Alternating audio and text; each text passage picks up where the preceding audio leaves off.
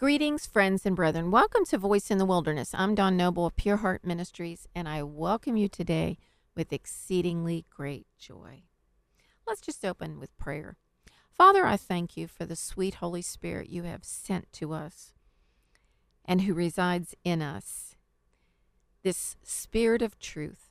And I ask that the Spirit of truth resonate in our hearts today with this particular truth out of 1 Corinthians 6 19, speaking about our life is not our own. We've been bought with a price. Father, I ask you to help us. I ask you for great grace to help us walk that truth out in our lives and to really know the true meaning of what that means.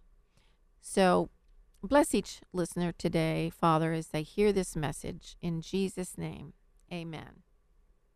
So, the title of this message is Your Life is Not Your Own. You know, since my husband passed, I, that was back in early November, I am still struggling off and on here and there. And I um, was really having a, a time of discouragement and wondering, you know, gosh, you know, my future has changed. And I was having a pity party, pity party because I kept thinking about all the wonderful things we were going to do. He was retiring, and it was, um, I had I had waited so long for that time, and thinking about all the wonderful fun things we were going to do, and how we were going to minister together, and I was so so very excited. So I got into a place of great discouragement kind of like going down that deep dark hole when I heard the Holy Spirit speak to my spirit. And he said, Your life is not your own, Dawn. You've been bought with a price. Now, prior to hearing that, I had been having a dialogue with the Lord about about all of this and telling him, you know, that I I I needed to come up out of this. I just didn't know how. And, you know, almost every day I say this scripture From whence comes my help? I look into the hills. From whence comes my help? My help comes from the Lord, maker of heaven and earth. And so, after crying out to the Lord, From whence comes my help? My help comes from the Lord. I heard in my spirit, Your life is not your own. You've been bought with a price. And I mean to tell you, it almost, I mean, it snapped me out of that mindset so quickly, gave me a whole new perspective. And I began to think, oh my goodness, what am I doing? My life really is not my own. I have been bought with a price. So I began to think about who in the Bible might depict that kind of whole scenario. And Peter came to me. Now, you all know that Peter Peter was a fisherman. God called him. I think he was a little bit of a show off. Um, I think to a great extent he was sincere in his love for the Lord. He was excited. He he was intense. And of course, we know the story when um, the disciples get into the boat and they go to the other side and they get caught in the middle of the sea, tossed by waves, and the wind becomes contrary. And it's in the middle of the night, and they see Jesus walking on on the sea, and um, they get scared and they think it's a ghost. And immediately, Jesus speaks to them and says, "You know, be of good cheer. It's I. Don't be afraid." And Peter says to him, Lord, if, if it's you, command me to come. Come to you on the water. And, P- and the Lord says, Come. And so there goes Peter, right out of the boat, walking on the water to Jesus. So this Peter, he was a strong character. As I said, an intense man. Um, you know, he. Uh, he really loved Jesus, but he often got got himself in a whole heap of trouble. Um, we read in Matthew um, chapter 16, verse starting with verse verse 13, when Jesus came into the region of Caesarea Philippi, he asked his disciples, saying, Who do men say that I, the Son of Man, am? So they said, Well, some say you're John the Baptist, some Elijah, and others Jeremiah, or one of the prophets. He said to them, But who do you say that I am? Peter answered and said, You are the Christ, the Son of the living God. Jesus answered and said to Peter, Blessed are you, Simon Barjona, for flesh and blood has not revealed this to you, but my Father who is in heaven. And I also say to you that you are Peter. And on this rock I will build my church, and the gates of hell shall not prevail against it. So we can see that Peter has um, different exchanges with the Lord. And it goes on to say in chapter 16, verse 21 From that time, Jesus began to show his disciples that he must go to Jerusalem and suffer many things from the elders and chief priests and scribes and be killed and be raised the third day. Then here goes Peter. He takes the Lord aside and he begins to rebuke the Lord, saying, Far be it from you, Lord, that this shall not happen to you. But the Lord turned and said to Peter, Get behind me, Satan. You are an offense to me, for you are not mindful of the things of God, but the things of men. Then Jesus goes on into the dialogue about if anyone desires to come after me, let him deny himself and take up his cross and follow me. For whoever desires to save his life will lose it, but whoever loses his life for my sake will find it. What profit a man if he gains the whole world and loses his own soul? So, this Peter, he's he's an impetuous kind of fellow. He speaks his mind. He often puts his foot in his mouth. He's excited. He's intense. He really loves the Lord. And then, of course, we know that Peter says that, um, you know, he tells Jesus that he is not going to deny him. And lo and behold, what happens? He denies him three times. Jesus tells him he's going to, and he, uh, you know, absolutely denies that that's that could possibly happen, and yet he it turns around, and that's exactly what Peter did. So you can imagine um, when Peter says to him, Assuredly I say, or when Jesus says to Peter, Assuredly I say to you that this night before the rooster crows, you will deny me three times. Peter said to the Lord, Even if I have to die with you, I will not deny you. Now imagine, he is very intense. Peter says to the Lord, Even if I have to die with you, I will not deny you. But we know the rest of the story. And in verse in uh, Matthew 26, um, we see verse 69. Now Peter sat outside in the courtyard, and a servant girl came to him, saying, You are also with Jesus of Galilee. But he denied it before them all, saying, I do not know what you're saying. And when he had gone out to the gateway, another girl saw him and said to those who were there, This fellow also was with Jesus of Nazareth. But again Peter denied with an oath, I do not know the man. And a little later, those who stood by came up and said to Peter, Surely you are also one of them, for your speech betrays you. Then Peter began to curse and swear, saying, I do not know the man. Immediately a rooster crowed, and Peter remembered the word of Jesus, who had said to him, Before the rooster crows, you will deny me three times. So Peter went out and wept bitterly.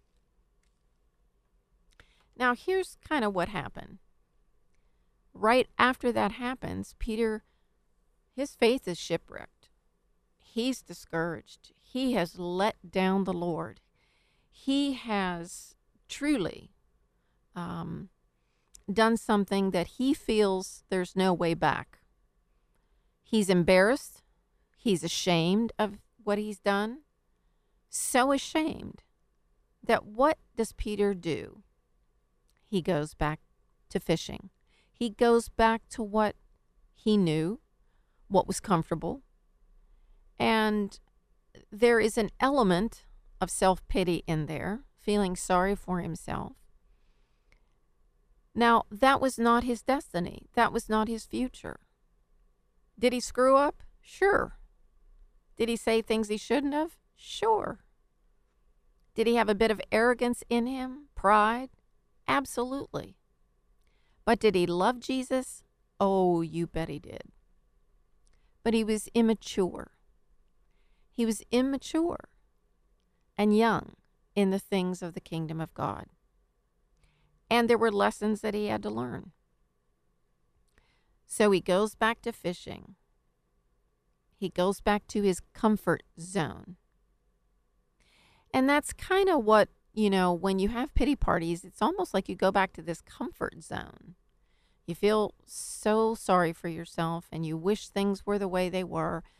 And I'm sure Peter was thinking, oh, he wish he hadn't done that. Oh, how he wish he hadn't denied Jesus. Oh, goodness. How he wish he had had more faith and stayed on the water instead of sinking. Yeah, he failed. He failed over and over. I mean, talk about pride when you pull the Lord aside and you're going to tell the Lord how things are going to go. That's pretty prideful. So don't you think that that devil, that old devil, that old serpent of old, was speaking to Peter and speaking in his ear and telling him what a failure he was and how shamed he should be of himself? Oh, yeah. So he just dug himself in, had that pity party, went back to fishing because that's really all all that he knew. How could he go forward? How could he go forward in his destiny? That was not going to be possible. But but there was a plan. And so we read in the Gospel of John, and again I'm still reading out of the New King James version. Out of the Gospel of John chapter 21 it starts after these things Jesus showed himself again to the disciples at the Sea of Tiberias. And in this way he showed himself Simon Peter, Thomas called the twin, Nathanael of Cana in Galilee, the sons of Zebedee, and two other of his disciples were together. Simon Peter said to them, I'm going fishing. They said to him, We're going with you also. They went out and immediately got into the boat, and that night they caught nothing. But when morning had come, Jesus stood on the shore, yet the disciples did not know that it was Jesus. Then Jesus said to them, Children, have you any food? They answered him, No. And he said to them, Cast the net on the right side of the boat, and you will find some. So they cast. And now they were not able to draw it in because of the multitude of fish. Therefore, that disciple whom Jesus loved said to Peter, It is the Lord. Now, when Simon Peter heard that it was the Lord, he put on his outer garment, for he had removed it, and plunged into the sea. I'm going to stop there. Now, doesn't that just sound like Peter? That is Peter. Peter is intense. Peter, wow, he isn't going to just, um, no, he wants to be the first to get to Jesus and he's going to do it if he has to swim there. So, verse 8 But the other disciples came in the boat. So they came in the boat, but not Peter. No, he's going to jump into the sea and swim over to Jesus. But the other disciples came in the little boat, for they were not far from land, but about 200 cubits, dragging the net with the fish. Then, as soon as they had come to land, they saw a fire of coals there and fish laid on it, and bread. And Jesus said to them, Bring some of the fish which you have caught. Simon Peter went up and dragged the net to land full of large fish, 153. Although there were so many, the net was not broken. Jesus said to them, Come and eat breakfast. Yet none of the disciples dared ask him, Who are you? knowing that it was the Lord. Jesus then came and took the bread and gave it to him, and likewise the fish. This is now the third time Jesus showed himself to his disciples after he was raised from the dead. So let me stop there. Here they all are. Actually, not just Peter went back to fishing, they all went back to fishing. So, for whatever reason, for whatever uh, the, the, the scriptures don't tell us, we don't really know why they did not go forward in ministry, but they were all back in the same boat, back to fishing, back to their comfort zone, back to what they knew. And Jesus now has to make a shift. He's got to shift them out of the past and into their future destinies. And so he takes the opportunity to share with them. See, they're discouraged. They've been out all night on that water fishing, they haven't caught a thing. When Jesus shows up, he tells them, Put that net on the other side of the boat. You're going to catch a whole bunch. That was actually a prophetic picture to tell them guess what? The shift has started, and we're about to see you bring in the harvest. And that's exactly what happened. It wasn't right after that that Jesus has the dialogue with them about tarrying in Jerusalem and waiting for the Holy Spirit to come. And then when the Holy Spirit falls on the day of Pentecost, everything changes. Everything changes. The shift is complete. They are now on their forward course of destiny and they will never look back. They will never go back to fishing again. So he has to have this little dialogue and he has to catch them in a place where they're very discouraged, they don't understand. And of course, they they probably didn't even understand at that point what it meant to go from nothing to 153 fish because that was just a, a, a, a picture, a window to show them what their future was going to be the fish representing people. They were fishers of men. And so Jesus doesn't say anything to them about, hey guys, you really, you know, what the heck are you doing? He doesn't even address that. He doesn't ad- he doesn't try to make them feel shamed or make them feel guilty. No condemnation here you do not hear one word of condemnation out of Jesus toward these precious men. And now, you know, they're broken men, right? I mean, they're all back to fishing. When, I mean, just a few months ago, they were healing the sick, raising the dead. They were doing all kinds of incredible things. So Let's go to verse 15. So when they had eaten breakfast, Jesus says to Simon Peter, he addresses him first. At least we know by the scriptures he addresses him. He probably addressed the others. But this is what he says to Peter. He says, Simon, son of Jonah, do you love me more than these? And he says to him, Yes, Lord, you know that I love you. And Jesus says to him, Feed my lambs. And Jesus says to him a second time, Simon, son of Jonah, do you love me? And Peter says to him, Yes, Lord, you know that I love you. And Jesus says, Tend my sheep. And Jesus says to him the third time, Simon, son of Jonah, do you love me? Peter was grieved because he had said to him the third time, Do you love me? And Peter says to him, Lord, You know all things. You know that I love you. And Jesus says to Peter, Feed my sheep. Most assuredly, I say to you, when you were younger, you girded yourself and you walked where you wished.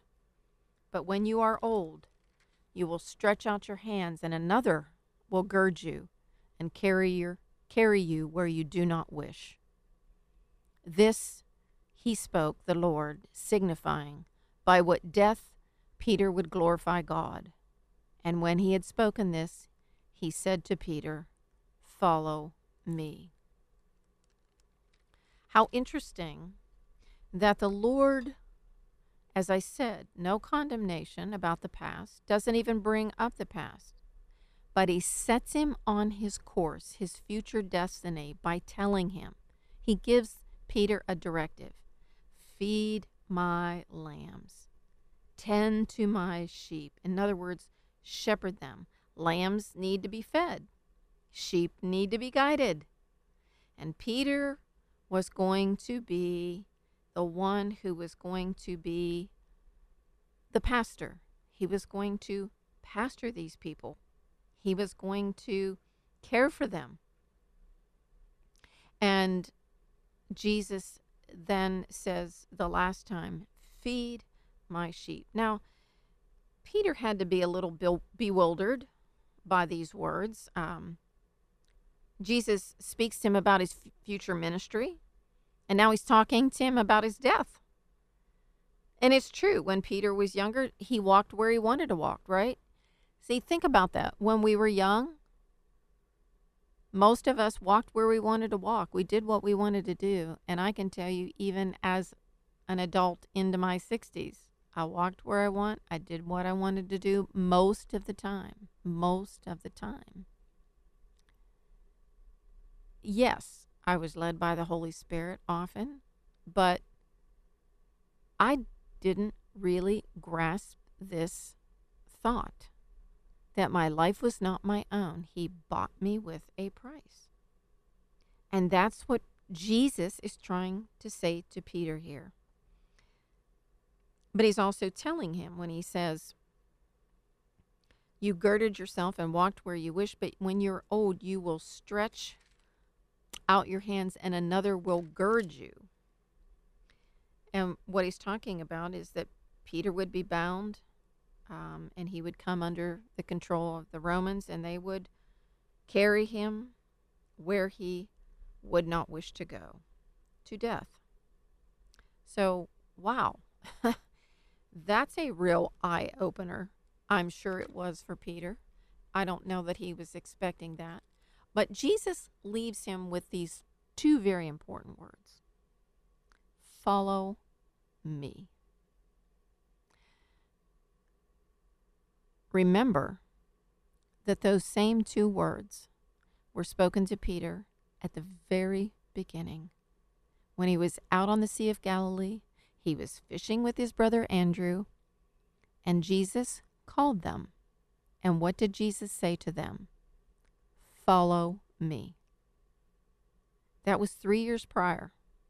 Fast forward, the last thing Jesus speaks to Peter is, Follow me. So it's a new day, a new new place. It's a new future and Jesus is helping Peter and I'm sure the rest of these disciples to get back up on their feet, come up out of the miry clay, come up out of the place of discouragement, come up out of that place of self pity, come back out of fishing for fish, and now you're going to be fishers of men. You're going to do what you have been called to do all the days of your life. So Peter, um, you know, when when Christ is speaking to Peter and he says, you know, do you love me? He's using that word initially. The first two times he's using the word agapeo.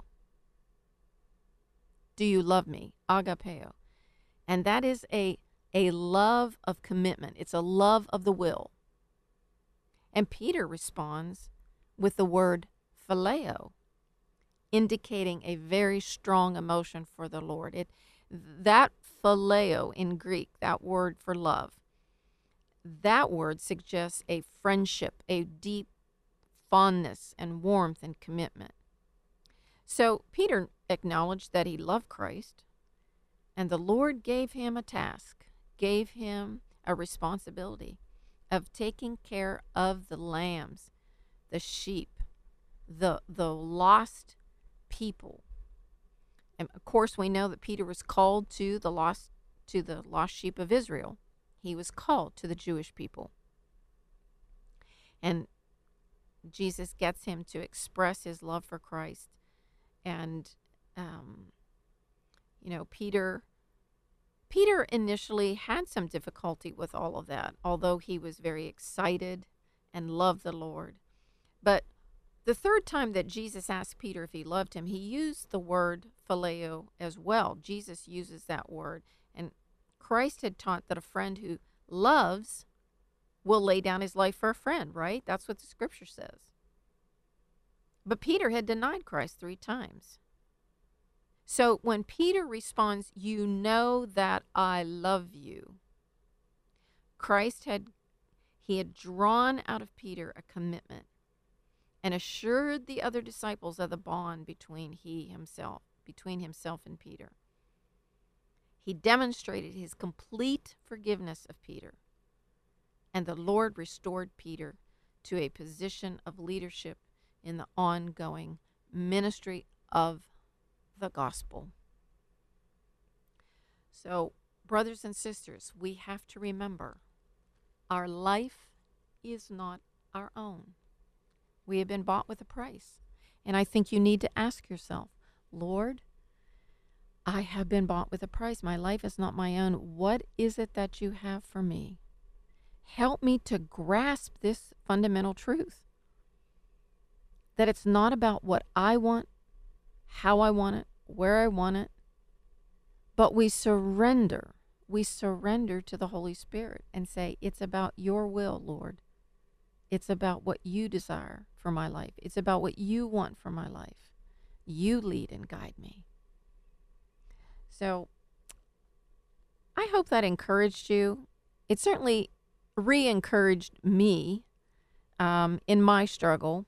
So I um I trust it helped you as well. Well, this is Dawn Noble. You can go to www.pureheart.today and listen to that podcast again. I certainly covered your prayers. I truly do. And if you want to bless this ministry with a finan- financial gift, you can write me at Pure Heart Ministries, P.O. Box 85, Valley Grove, West Virginia 26060. That's Pure Heart Ministries, P.O. Box 85, Valley Grove, West Virginia 26060. I look forward to being with you again. And with that, I say, Shalom, Shalom, peace be unto you.